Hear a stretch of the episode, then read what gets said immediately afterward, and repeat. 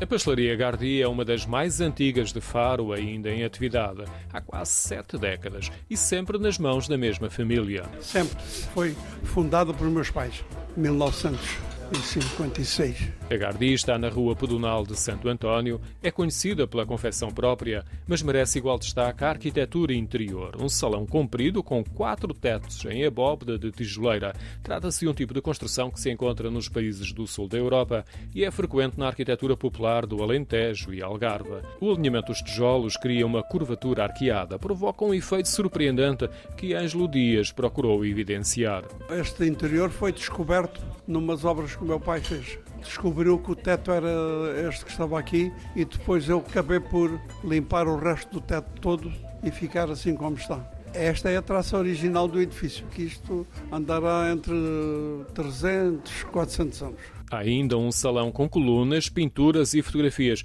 mas os olhos ficam mais encantados com as especialidades da casa que desfilam num longo balcão.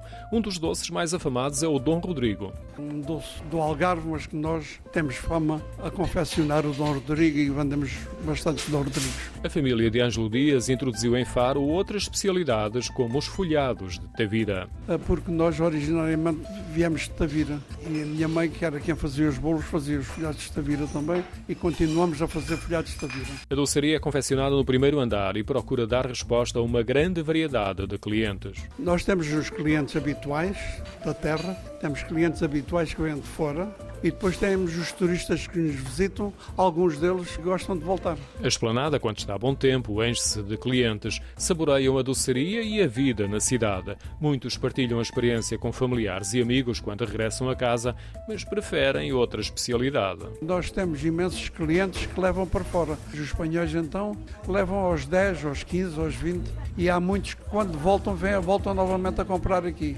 Há outros que já provaram noutros sítios, em Lisboa, por exemplo, e dizem que os nossos são melhores. Não sei, eu nunca comi os de Lisboa. Levam para casa e para os amigos uma doce recordação.